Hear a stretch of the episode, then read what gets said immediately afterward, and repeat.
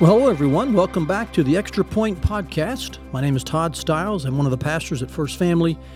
I'm glad to have you on this episode of the Extra Point Podcast. In case you aren't aware, maybe you're a new listener just tuning in, the Extra Point Podcast is designed to help us gain some further insight, uh, additional observations from the text that was that was preached last week at First Family. And of course, uh, last week we finished up our um, series through the book of Ephesians by looking at chapter 6, verses 21 to 24. One of the keys being that it is a very personal, even communal type of familial uh, set of verses that describes Paul's uh, heart for those people. It's very relational. And that was one of our key words was the idea of relationships. And I made this point in the message that spiritual relationships, they exist in degrees. Now, I think that probably in that moment, some, at least inwardly, probably challenged that or maybe didn't like the way it sounded. Uh, I brought out from the text that really the text kind of flows that way. This isn't the main point of the text, but it is an observation. The text does flow from uh, Tychicus as an individual and then beginning in verse 23, he goes to the brothers, which is a group. And then in verse 24, he says the word all, referring to the church. And probably there meaning uh, the universal church, at least from what they knew, all Christians. And so you see like this progression in Paul's heart and mind regarding relationships. He had one with an individual, he had one with a group, and he had one with the church.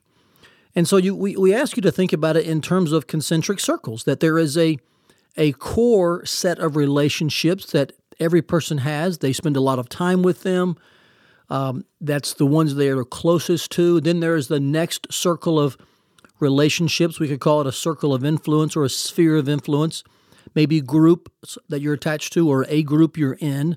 You know them, you're friends with them, you don't know them real well like you would those in the inner circle. And then there's that outer circle, which we would say represented in the text by the word all, or the church, whether it's the universal church or your church. And those are the ones that perhaps you may not even know them in one sense, but you are uh, part of something they're part of, which is the church. And so it's hard sometimes to just simply admit or to get our hands around that this is how life is lived, that we do live in a, a world where relationships, and I'll use the phrase I did on Sunday, where spiritual relationships exist in degrees.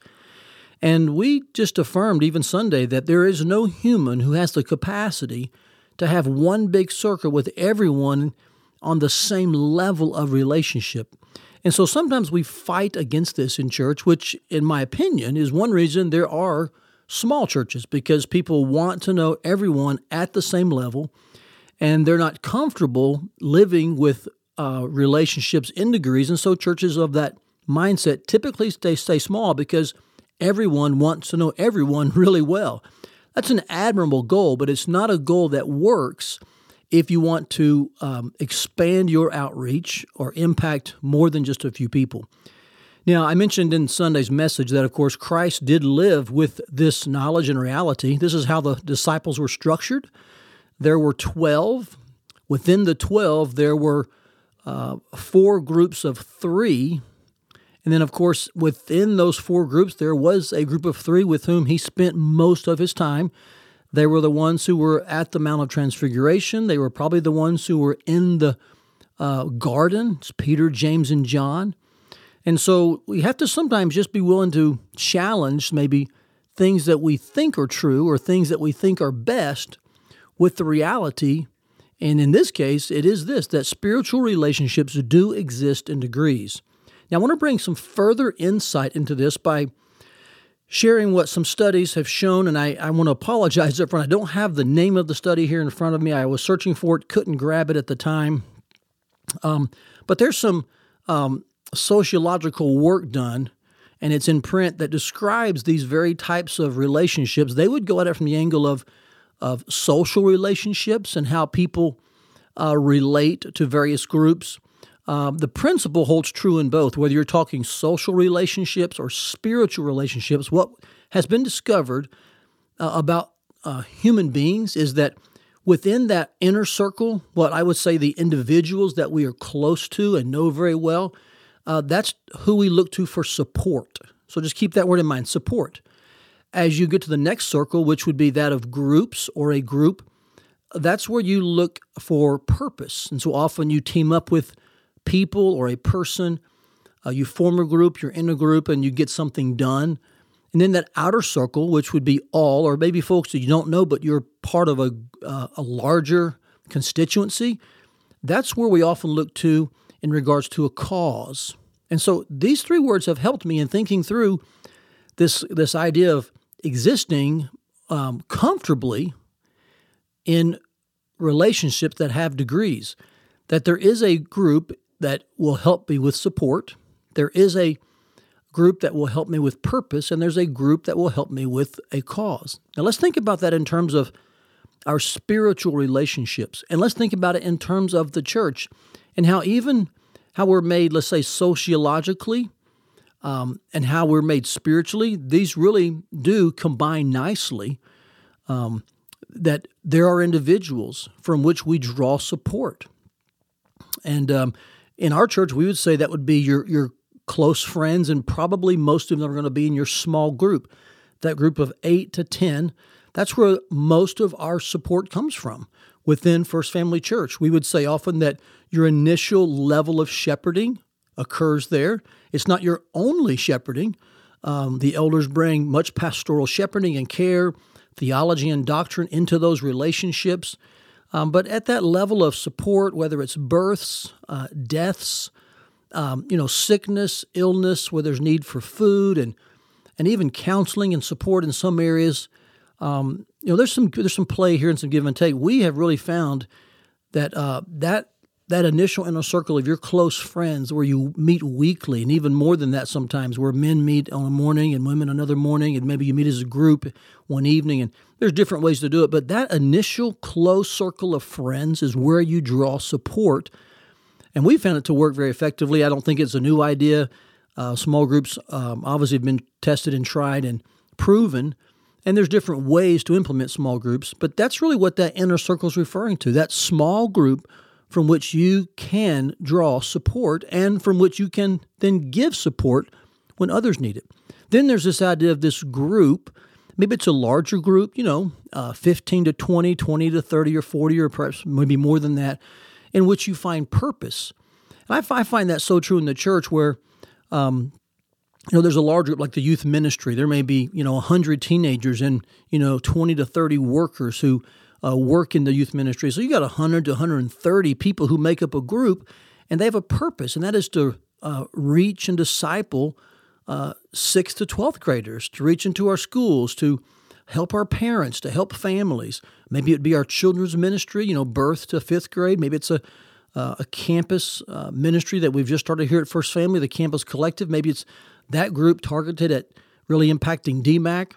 Uh, it could be a number of things that occur within a, a, a larger group, but there are groups that meet and they really attach themselves to purpose. And though you don't know everyone in the group, perhaps you know them somewhat, but you don't know them real well, you find that you get along with them and are unified with them because there is a common purpose.